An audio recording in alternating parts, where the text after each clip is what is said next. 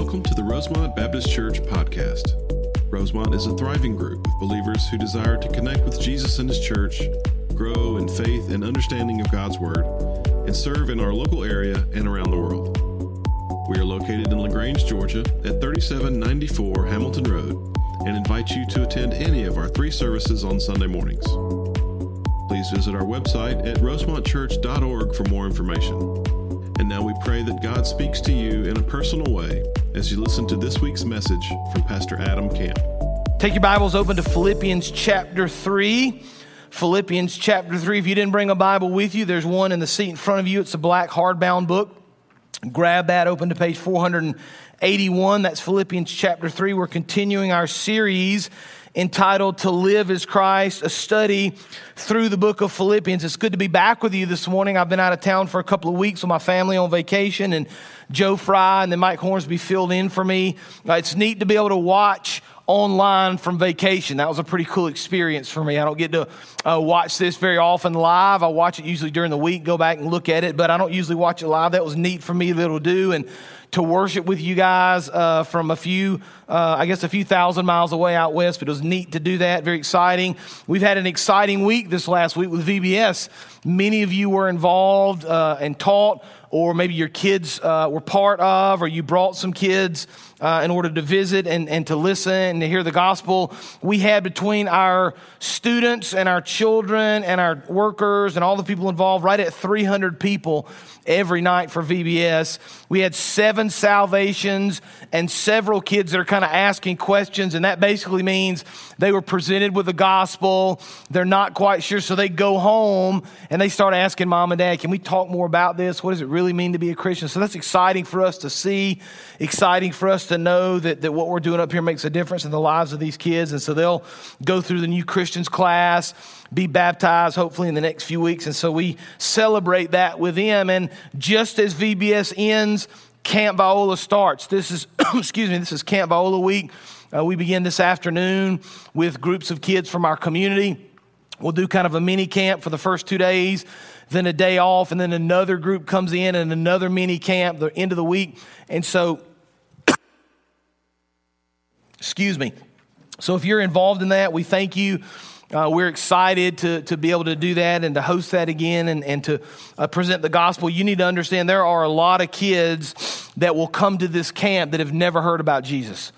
And I know that seems shocking in the Bible Belt, but in uh, reality, there are a lot of kids in our area that don't know Christ a lot of families that don't treat, teach and preach about Jesus at home. And so we get this chance to share that with them and, and uh, uh, just help them understand what salvation looks like and explain to them what repentance means and to put their faith and trust in Christ. And then the following week, Rockridge begins. Yes, thank you. Take a quick break. Talk amongst yourselves.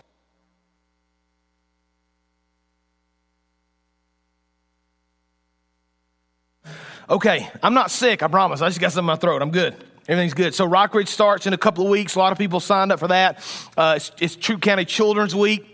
Got a lot of kids that come to Franklin and again hear the gospel. It's just so neat to me because we get these three weeks in a row where we get these kids that are that are captive audience. They're excited. They want to be here. They want to listen, and we get to share Jesus. Man, there, there's really no better time, in my opinion, than the summer when we get to share with these kids. And so I'm telling you that for a couple of reasons. One, keep you in the loop. I want you to know what's going on, but way more important than that, you need to be praying.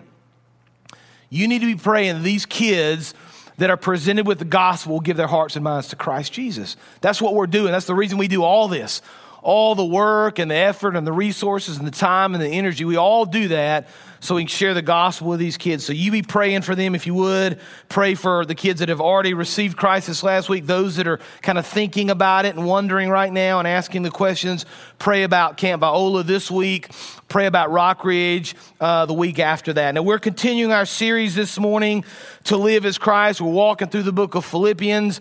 We've been seeing uh, the beauty of Christ, the foundation of Christ, how he is an example for us, how we should live for Jesus as lights of the world, live in community, serving him, loving him. We're going to jump right in this morning now to Philippians chapter 3, beginning in verse 1.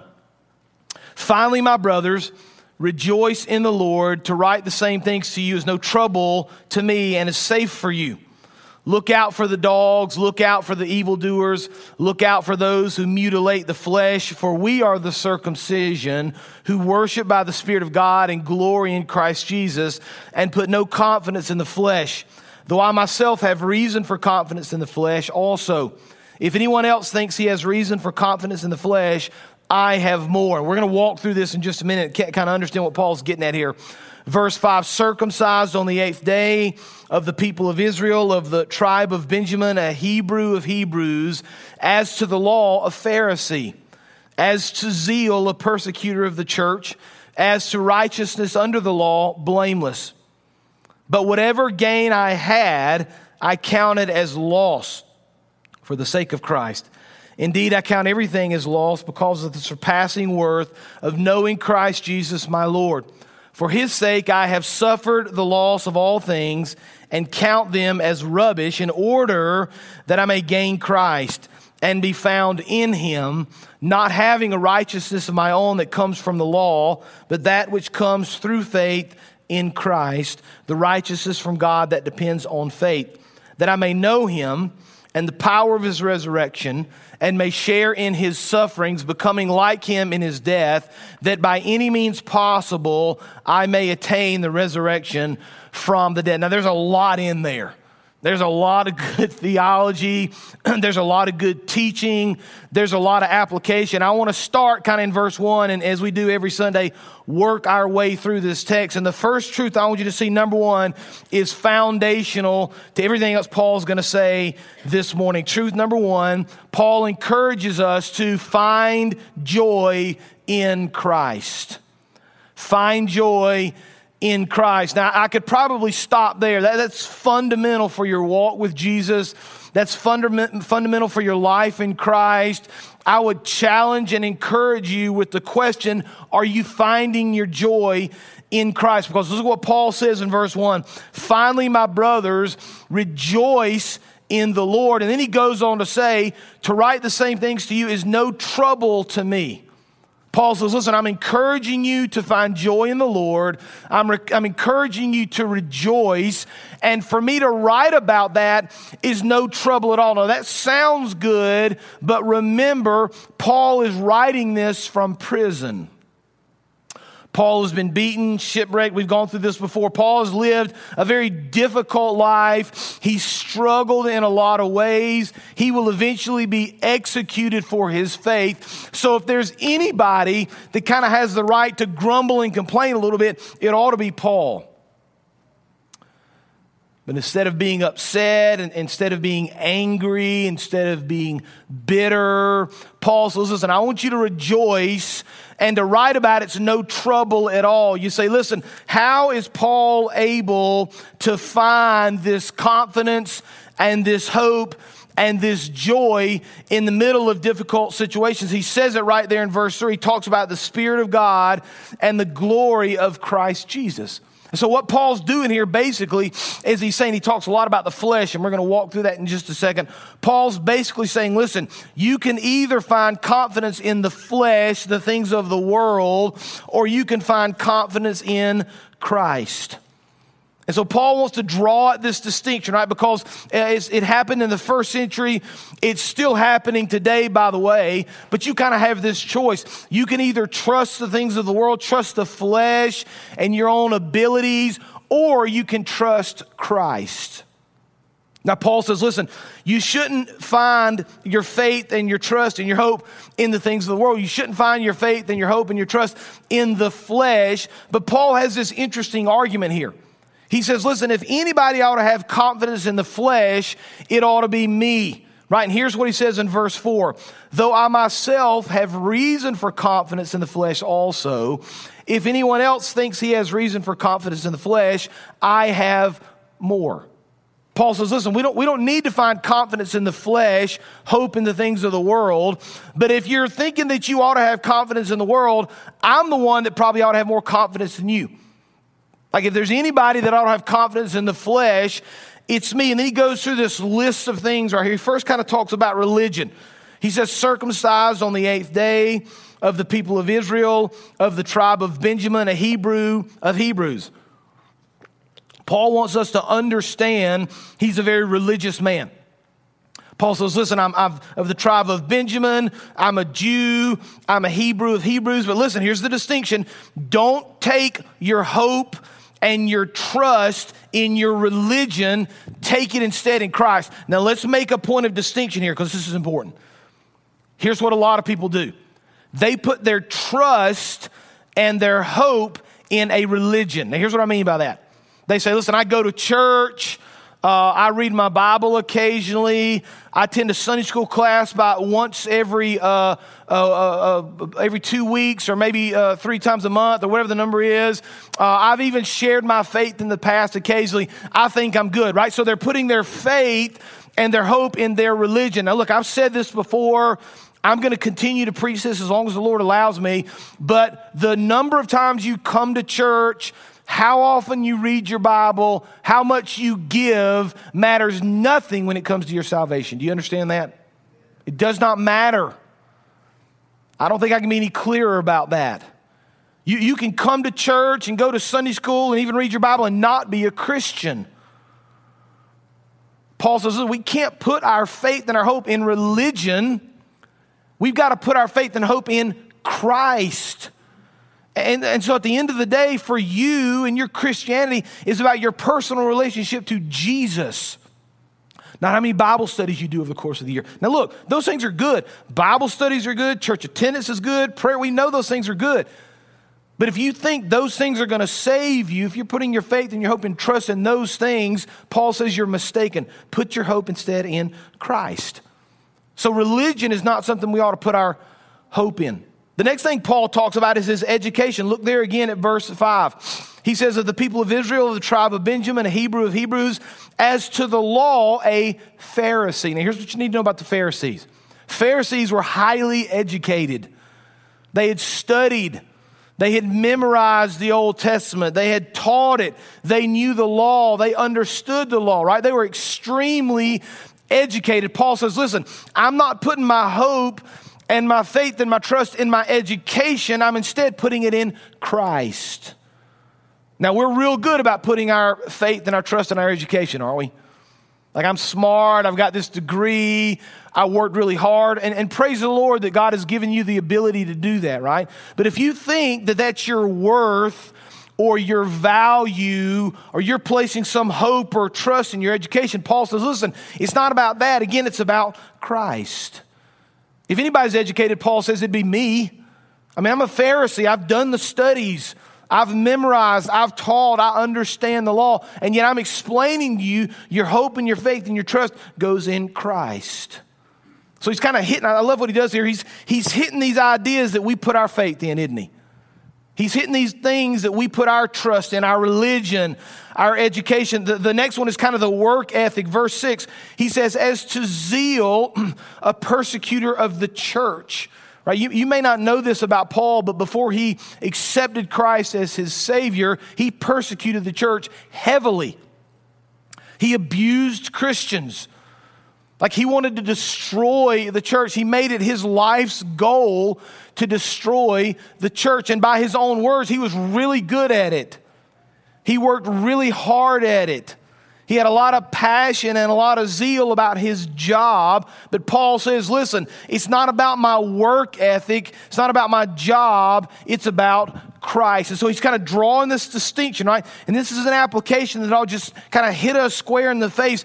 It's not about the things of the world. It's not about your religion or your work ethic or your education. It's instead about Christ. And so we start asking ourselves these questions like, Am I placing my worth more in my job or more in Christ? Do I trust my education and my work ethic or do I trust Jesus? Do I believe I can just show up at church and read the Bible occasionally, or do I actually have to put my hope and faith and trust in Christ? Paul says that's a question we ought to be asking ourselves. That's a question we need to answer. Because Paul says, listen, it's very easy to put our faith and our hope and our trust in these things instead of in Christ. Now, if there was a question at this point, you say, I'm not quite sure if Paul were not already crystal clear, he's going to take it a step farther and going to make sure he's going to double down here and make sure we understand exactly what he's getting at. So look at verse 7. Philippians chapter 3, verse 7. Paul says, Whatever gain I had, I counted as loss for the sake of Christ. Indeed, I count everything as loss because of the surpassing worth of knowing Christ Jesus, my Lord. For his sake, I've suffered the loss of all things and count them as rubbish in order that I may gain Christ and be found in him, not having a righteousness of my own that comes from the law, but that which comes through faith in Christ, the righteousness from God that depends on faith that I may know him and the power of his resurrection and may share his sufferings, becoming like him in his death, that by any means possible I may attain the resurrection from the dead. So Paul says, first of all, listen, let's find our joy in Christ, not in the flesh, not in the things of the world. And he's going to double down truth number two. Everything is a loss without Christ. In his words, everything is a loss without Christ. I want you to listen to the words of Paul again. Just so you're crystal clear, Paul says, Whatever gain I had, I counted as loss for the sake of Christ. Indeed, I count not some things, not a few things, everything. Pull, pull verse 7 and 8 up, if you would, please. Let's just look at it. I want to make sure you're seeing this. I want to make sure you see whatever gain I had, I counted as loss for the sake of Christ. Indeed, I count, what's the next word there? Everything as loss because of the surpassing worth of knowing Christ Jesus, my Lord. For his sake, I have suffered the loss of all things and count them as rubbish in order that I may gain Christ. He, he doesn't mince words here, does he? It's pretty clear what Paul's talking about. Everything I had is loss. I'm done with it. In fact, I count it as rubbish. I count it as garbage. The things of the world are nothing to me compared to the surpassing glory of Jesus. And so, one of the things we ought to always do when we study God's word is kind of compare our life to it. Like, how am I living my life for Christ? Am I seeing the things of the world as rubbish compared to the things of Christ? To, to Paul, nothing in the world matters, only Jesus. My family, as I mentioned a few minutes ago, had the opportunity to take a vacation for a, a, few days, and, and we went out west. And, and Amy's got a college roommate, old college friend that lives out near San Diego. And so we spent some time in San Diego and had the opportunity for a day. We decided to drive up to Los, uh, Los Angeles to see it and experience it. And we thought it'd be fun for our kids. It was, it was, it was a great day.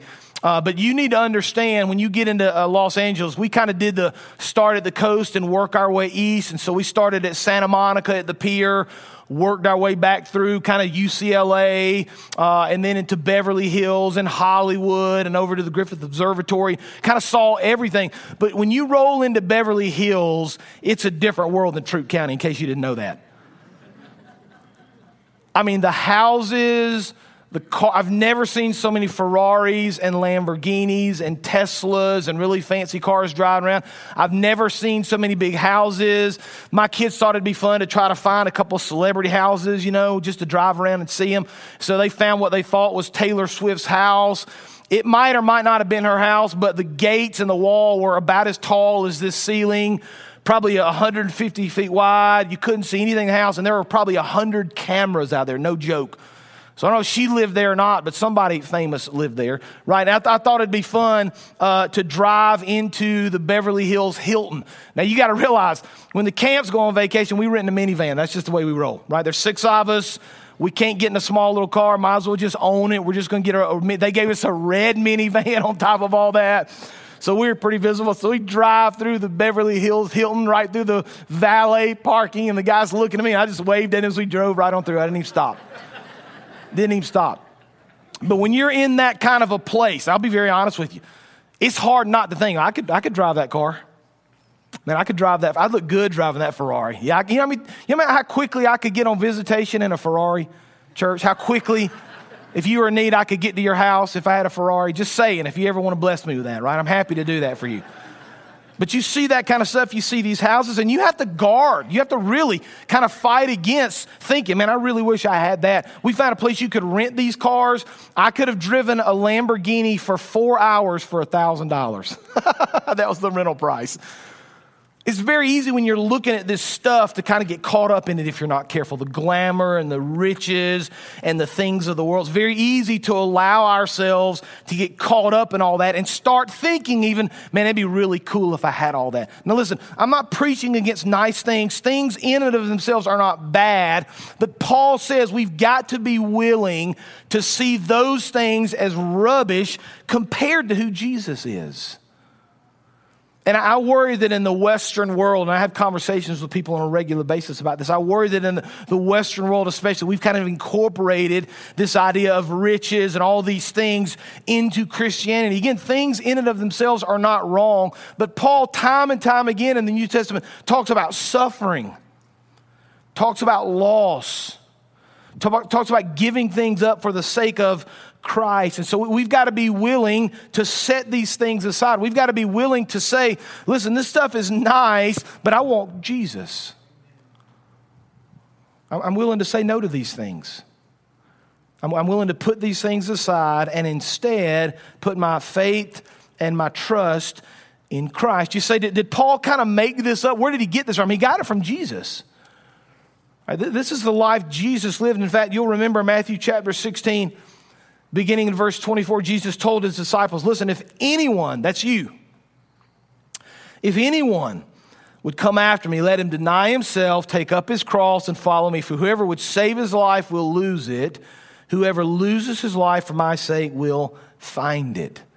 Right? That built in, listen now, built into the fabric of Christianity is this idea that I'm willing to give up I'm willing to suffer if necessary. I'm willing to put other things aside for the sake of Jesus. I'm willing to count everything as a loss. I'm willing to see everything as rubbish. You say, listen, I get it. I see it. It's clear. It's clear in the book of Philippians. It's clear in other parts of the New Testament. You can't really argue against this idea, right? Paul teaches it. Christ teaches it. We see it all through Scripture. The question is, how do we live it? Right? We, we probably understand it, at least intellectually. We understand the idea of setting things aside for the sake of Jesus. How do we live that out, though? How do we practically live out choosing Jesus over the things of the world? How do we practically live out seeing the world as rubbish? I'm going to give you four very quick things that you can do to begin this process. Just kind of help you think through it, help you understand how you ought to be living your life. The first one, very simply, is just make a decision to choose Jesus over other things. You just have to make that decision. Right? We, we had the chance, we were in San Diego and I didn't want to miss the chance to see the Grand Canyon because we were that close. So we drove over to Las Vegas and stayed there for two nights in order to go see the Grand Canyon. And one of the days we had some time, we went into Las Vegas and walked around. I don't know if you've ever been to Las Vegas. There's a lot of stuff in Las Vegas. There's a lot of stuff. And you kind of have to make a decision, right? You kind of had a, you got to kind of have your mind made up when you walk into a place like that. I'm just not doing these things. Because if you get in the moment, you're going to kind of give in to those temptations. And so you just kind of make this decision. This is what I've chosen to do with my life. Right now, students, right, college kids, high school, even down to middle school, this is just a kind of a side note, but this idea of choosing Christ, you need to now make a decision. Now, you talk about dating and physical stuff in a relationship. We all understand how that works and what happens there. You need to make a decision now of what you're going to do and not do. You understand that? You need to choose purity now. Because if you wait till the moment, you're not going to choose it. Do you understand that? Parents, am I right? Right, we get that. We need to make that choice now. We've just got to choose this is what I'm going to do. I'm going to choose to follow Christ. I'm going to choose to live for Him. I'm just going to make this conscious decision. This is who I'm going to be. As for me and my house, we're going to serve the Lord. So, if you want to kind of see the world as rubbish and put Christ first, it really begins with your decision to follow Jesus, to put Him first in all things. A second thing you ought to do is make decisions based on His word, not on the opinions of other people or social media or even your own opinions. You understand that? If you're going to live for Christ, you've got to decide this is going to be my God. Not what Instagram or TikToks, TikTok may say. I said TikToks, listen to me, I'm just so amazed there. TikTok, not what social media says, not what your friends may say, uh, not what some politician on either side of the aisle may say, not even what you personally want to do, what God's word says. I'm just going to make a decision to live based on this. This is going to be my guide. I'm going to take my, my principles from God's word and live my life based on His truth. Here's another thing, a third thing you can do. You can find true joy in the things of Jesus. We find joy in a lot of things, don't we? There's a lot of things that bring us joy in life. Are we finding joy in Christ?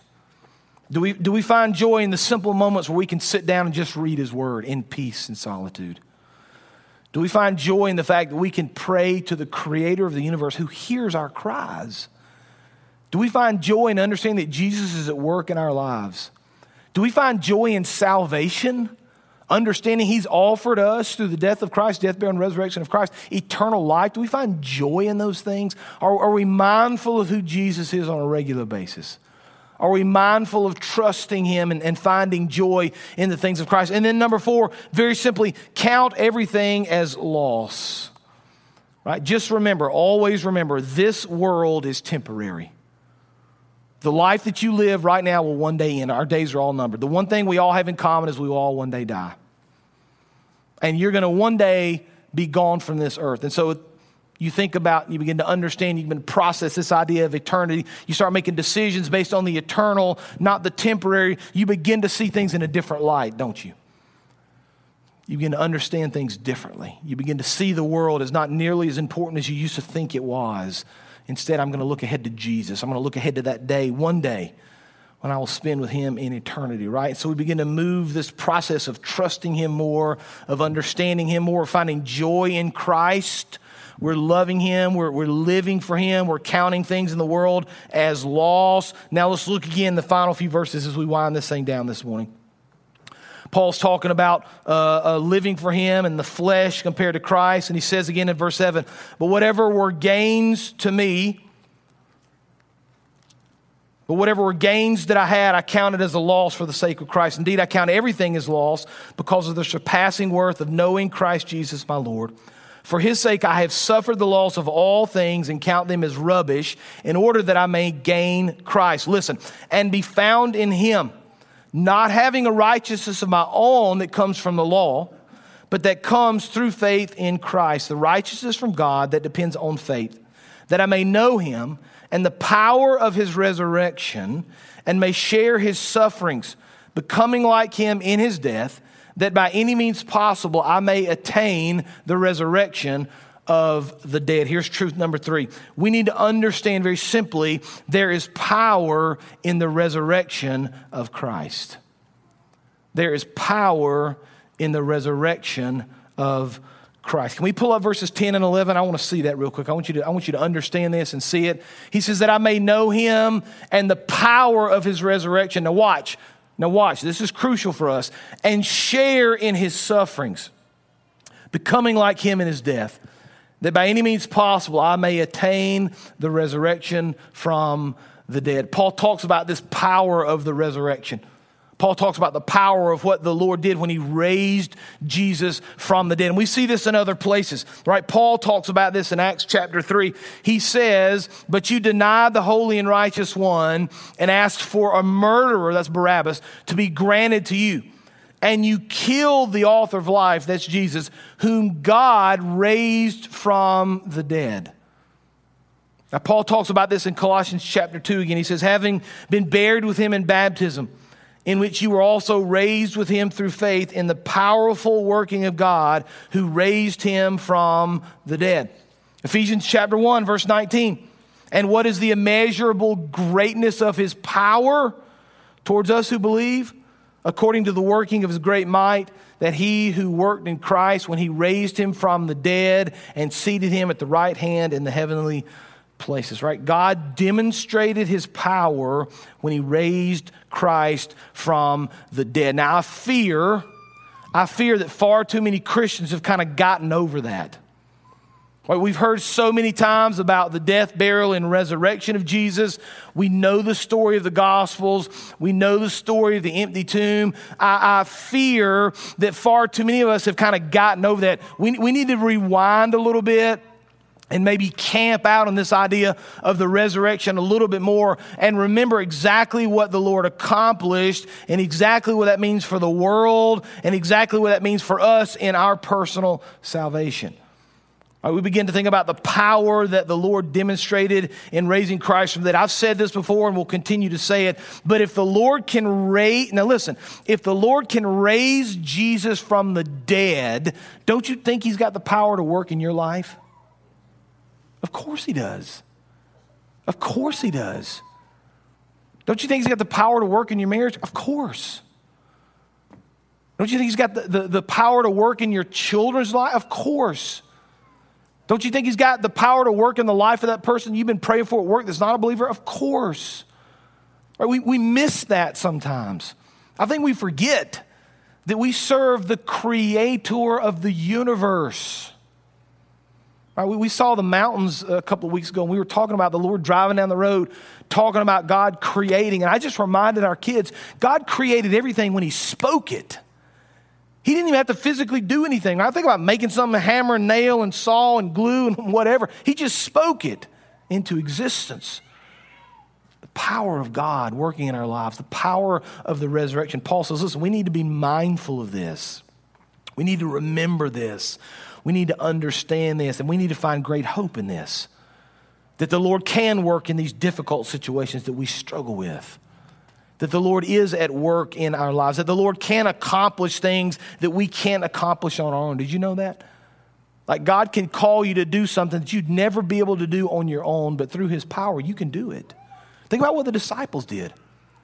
Think about those 12 people and all their fear and suffering holed up in a little room in Jerusalem through the power of the Spirit in the book of Acts. They set about sharing the gospel of Jesus Christ and set the world on fire.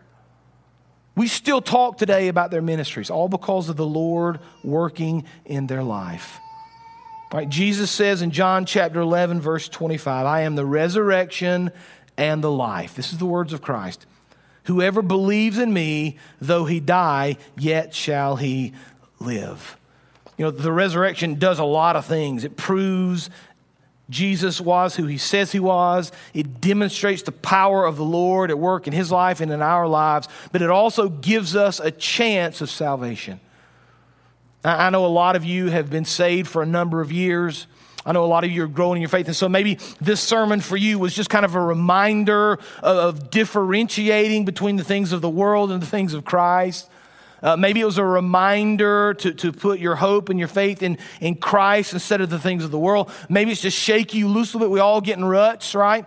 Maybe it's just shake you loose a little bit and kind of put you back on the path of trusting Christ. But if you're not a follower of Christ, if you've never given your heart and your soul to Jesus, I'd love to tell you about that today. We're going to have a time of invitation here in just a minute, and our, our worship teams are going to come out and they're going to lead us, and we're going to sing. Of course, this altar is always open for you to pray but I'll be right down front. If you have a question about something I said, if you want me to pray with you about something, if you want to know about becoming a part of this church, or you want to talk about salvation, I'll be available. I'd love to talk to you. I'd love to share with you all that Christ has done and will do for you if you trust Him. Now, let me pray for us. Father, we thank you for the opportunity to gather to sing praises to your name, Father. We, we thank you for the opportunity just to learn more from your word, to be challenged in our faith. Father, help this idea to kind of res- resonate in our, in our minds, this idea of setting the world aside for the sake of Jesus, to see the world as rubbish compared to the glory of Christ. Help us to live our lives like that, to understand and remember the power of the resurrection, to trust you in all things, do great work in our lives and we'll give you the praise and the honor and the glory. It's in Jesus' name we pray. Amen.